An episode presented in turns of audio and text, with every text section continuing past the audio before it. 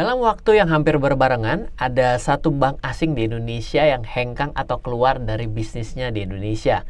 Sedangkan satu bank lagi menyusul untuk diakuisisi oleh bank lain. Sebenarnya di Indonesia sedang ada fenomena apa dan juga apa yang tengah terjadi dalam dunia perbankan di dunia.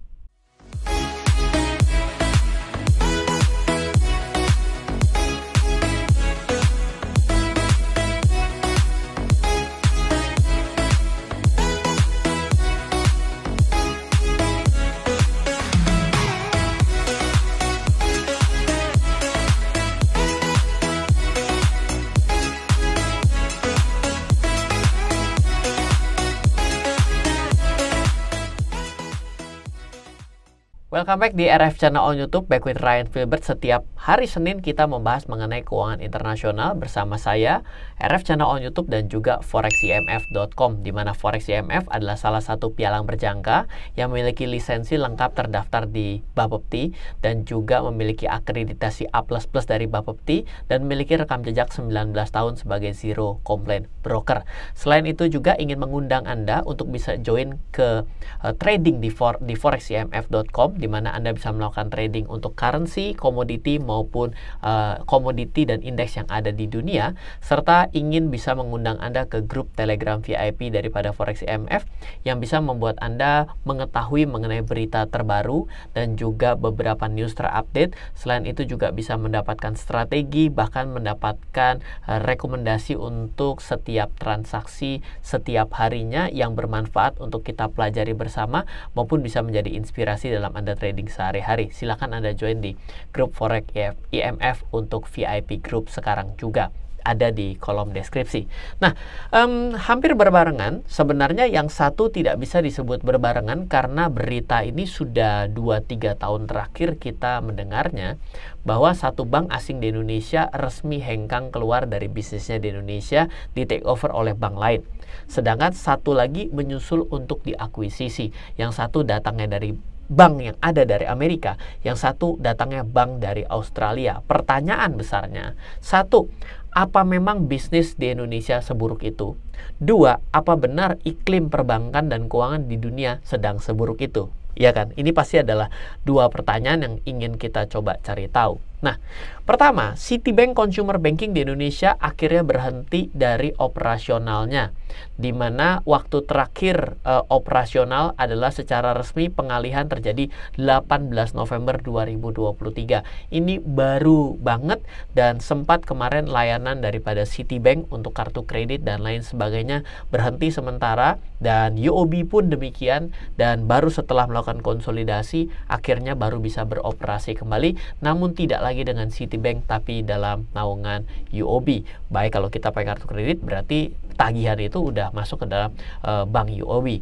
Dan sebenarnya informasi ini sudah kita dapatkan sejak 15 April 2021 diinformasikan bahwa Citi berencana keluar dari bisnis consumer dalam 13 wilayah sekaligus di mana ada Australia, Bahrain, Cina, India, Indonesia, Korea, Malaysia, Filipina, Polandia, Rusia, Taiwan, Thailand, dan Vietnam. Dan karena Indonesia menjadi salah satunya direalisasikan atau terrealisasi sebelum akhir tahun 2023. Nah, pengalihan ini sebenarnya karena Citigroup ternyata dalam 13 wilayah tersebut tidak murni hengkang atau keluar, namun hanya melepas bisnis consumer bankingnya dan di Indonesia memiliki sekitar 2 juta nasabah, banyak juga ya, termasuk kartu kredit dan wealth management. Jadi ada penempatan deposito dan lain sebagainya itu bagian dari consumer. Pengalian ini akan membuat nasabah Citibank Indonesia menjadi nasabah UOB Indonesia secara tidak langsungnya seperti itu. Nah, Pertanyaannya adalah apakah Citi, Citibank di internasional tidak dalam kondisi yang sehat? Karena kan gini, kita mungkin punya kekhawatiran bahwa kita melihat bahwa dalam beberapa waktu terakhir ini ada dampak dari pandemi, lalu ada kenaikan suku bunga yang berjilid-jilid. Mungkin akan berdampak kepada Citi Holding Group-nya. Nah, kalau kita melihat dari income statement C dari perusahaan yang listed company di Amerika NYSE, maka memang benar dari 2019 ke 2020 turun, 2020 ke 2021 mulai naik, 2021 ke 2022 mengalami penurunan. dan secara gross profit juga uh, mengalami naik dan turun seperti itu. Jadi keadaan perusahaan City ini sebenarnya di internasional masih baik. Kenapa? Bottom line-nya profit. Namun e, boleh dibilang sebenarnya karena ada penurunan-penurunan juga. Tapi yang perlu kita perhatikan adalah penutupan bisnis consumer banking di 13 negara ini akan berdampak negatif bagi Citibank karena akan kehilangan 20 juta nasabah dan sekitar 10 miliar US dollar pendapatan. Ini yang akan berdampak selanjutnya. Namun, kita perlu tahu bahwa kalau kita berbicara mengenai bisnis retail, maka secara otomatis kita juga sadar akan membutuhkan SDM lebih banyak. SDM atau resources yang lebih banyak berarti akan menyebabkan biaya yang lebih besar. Mungkin salah satunya kenapa sampai akhirnya harus dilepas karena merasa bahwa resources atau biaya dikeluarkan untuk memaintain daripada sifatnya adalah consumer loan ini itu jelas jauh lebih tinggi mengingat mungkin adanya yang namanya pay letter, mengingat mungkin adanya peer-to-peer lending. Ini membuat mereka melihat bahwa bisnis mereka ini tersaingi oleh kedatangan fintech-fintech yang ada. Ini kan bisa jadi juga seperti itu. Tapi menurut saya overall Citibank sebenarnya secara holding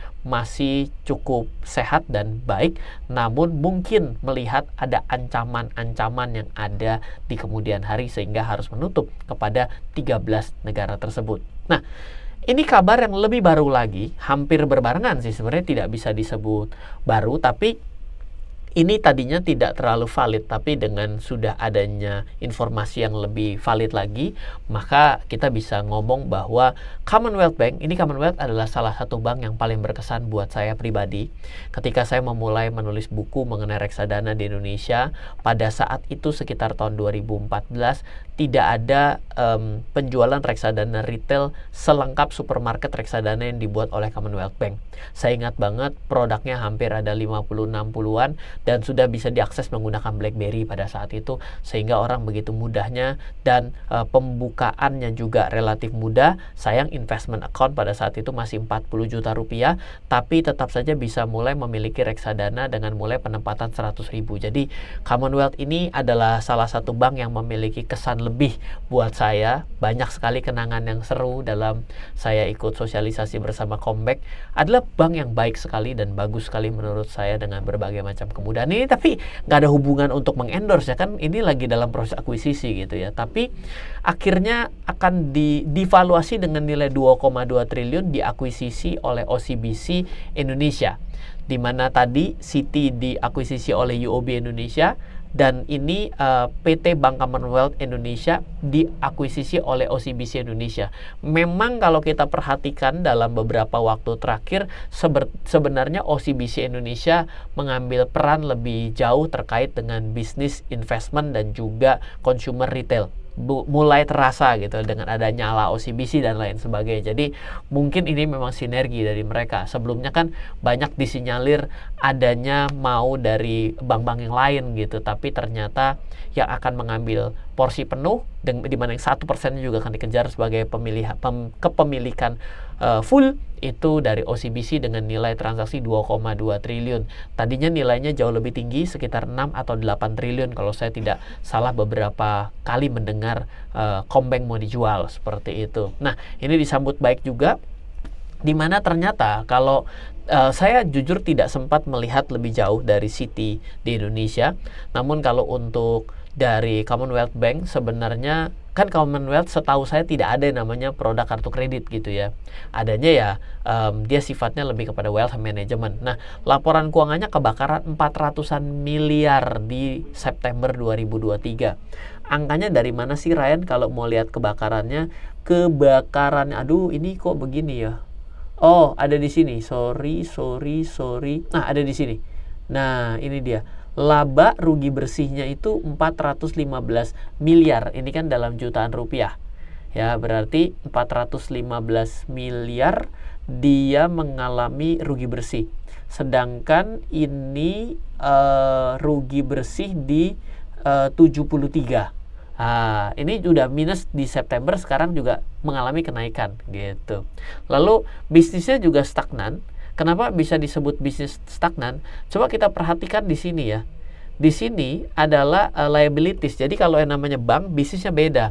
Ketika kita taruh uang kepada bank, maka bank sedang hutang sama kita.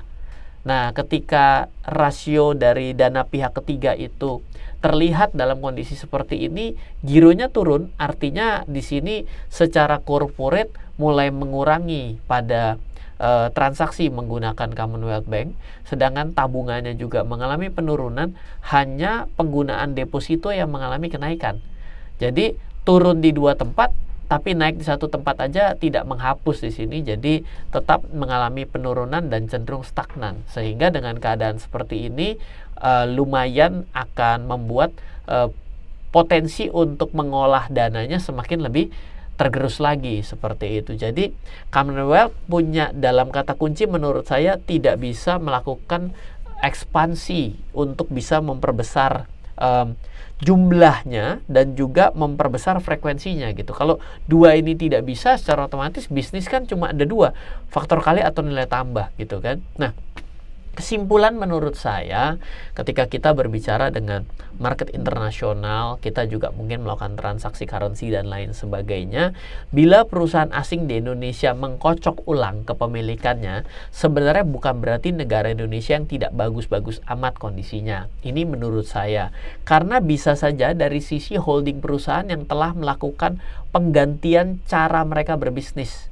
Karena kan mereka juga mau melihat um, bagaimana suatu negara apakah mereka akan lebih baik bertahan berinvestasi lebih banyak, mengekspansi, melakukan inovasi, tapi kalau ternyata tidak sejalan dengan rencana yang ada dari perusahaan tersebut, ya akan lebih baik dijual kepada perusahaan lainnya kan. Ingat, jangan lupa, saya selalu bilang kalau ada ikut seminar saya, saya bilang bahwa bisnis yang bagus bukan bisnis yang menguntungkan. Tapi bisnis yang bagus adalah bisnis yang bisa dijual. Nah, karena ini masih bisa dijual berarti bisnisnya bagus juga gitu. Artinya ada value-nya gitu. Nah, prinsipnya akan kembali kepada growth. Nah, no growth sebenarnya rugi.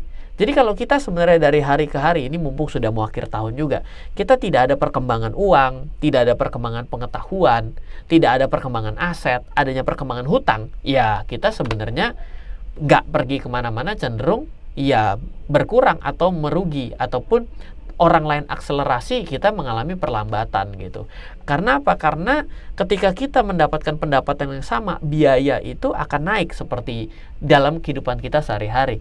Biaya naik apalagi kalau kita di Indonesia. Padahal Indonesia sendiri adalah negara yang sudah santai kalau berbicara mengenai inflasi.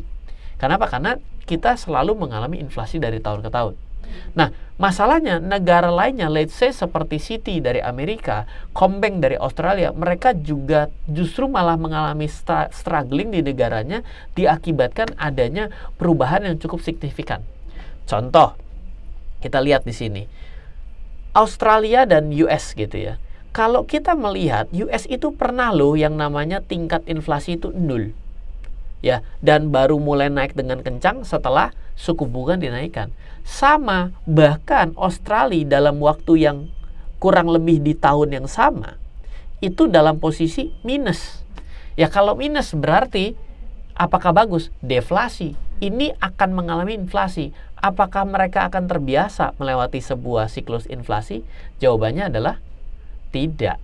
Jadi mereka mungkin sedang mengkocok ulang dan kita harus tahu bahwa ini adalah bagian dari turbulensi, masih terus turbulensi, tidak nyaman saya tahu, apalagi buat orang-orang yang melakukan transaksi internasional, melakukan uh, trading currency, lalu juga trading komoditi, maka mesti hati-hati dalam setiap pengumumannya. Contohnya, Amerika akan melakukan pengumuman satu kali lagi untuk kenaikan uh, atau tidak naiknya dari bunga The Fed. Itu lumayan bisa berimpact kepada uh, transaksi-transaksi keuangan kita. Sambil kita melihat ke mana arahnya, kita juga bukan berarti harus berhenti melakukan transaksi, tapi tetap mengelola resiko dengan baik. Kenapa? Karena saya sendiri kan suka ditanya sama teman saya, setiap Senin bikin materi mengenai market internasional. Kalau kamu jadi penasihat Joe Biden atau kamu adalah presiden Amerika, kamu melakukan apa? Saya juga bingung sebenarnya gitu. Karena apa? Karena semuanya agak sedikit um, sulit ya kalau tidak melakukan suatu perubahan yang radikal. Donald Trump cukup radikal, tapi saking radikalnya jadi begitu juga gitu. Jadi sulit sekali untuk bisa mengubah satu pola kebiasaan yang sudah kita lakukan kadang-kadang ketika diubah itu banyak sekali tantangannya dan kadang-kadang dari diri sendiri juga menolak. Jadi memang itulah tantangannya dalam kita melakukan sebuah perubahan baik untuk diri sendiri maupun ya apalagi ini negara gitu. Oke, mungkin itu saja pada video kali ini. Stay live, stay alive ya. Jadi mesti coba bertahan dalam kondisi-kondisi yang uncertain itu sebenarnya adalah dalam satu kejadian cash is king betul ya tapi akhirnya kita harus berpikir adalah cash flow is king kong jadi cash flow itu penting jadi kalau kita cash pada akhirnya kalau tidak ada cash flow ya juga mati juga gitu. Jadi harus bisa mencari bagaimana dalam kondisi seperti ini bagaimana akhirnya kita bisa mendapatkan multi, multiple stream of income. Itu adalah bahan perenungan saya tahun 2008 dulu. Ya, itu adalah bahan perenungan saya tahun 2008 dulu. Bahwa saya sadar saya tidak bisa hidup dalam single stream of income.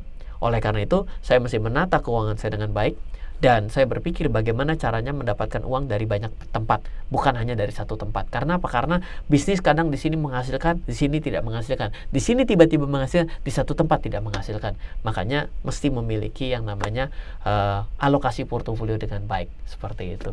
Oke, semoga selalu bermanfaat.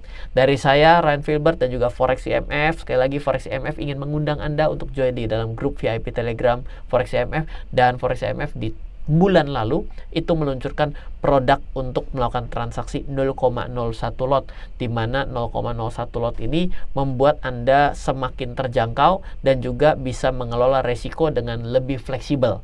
Banyak orang yang berpikir bahwa dengan 0,01 lot akan mendapatkan untung yang kecil. Yes, betul, tapi juga akan membuat kita semakin fleksibel dalam menempatkan posisi.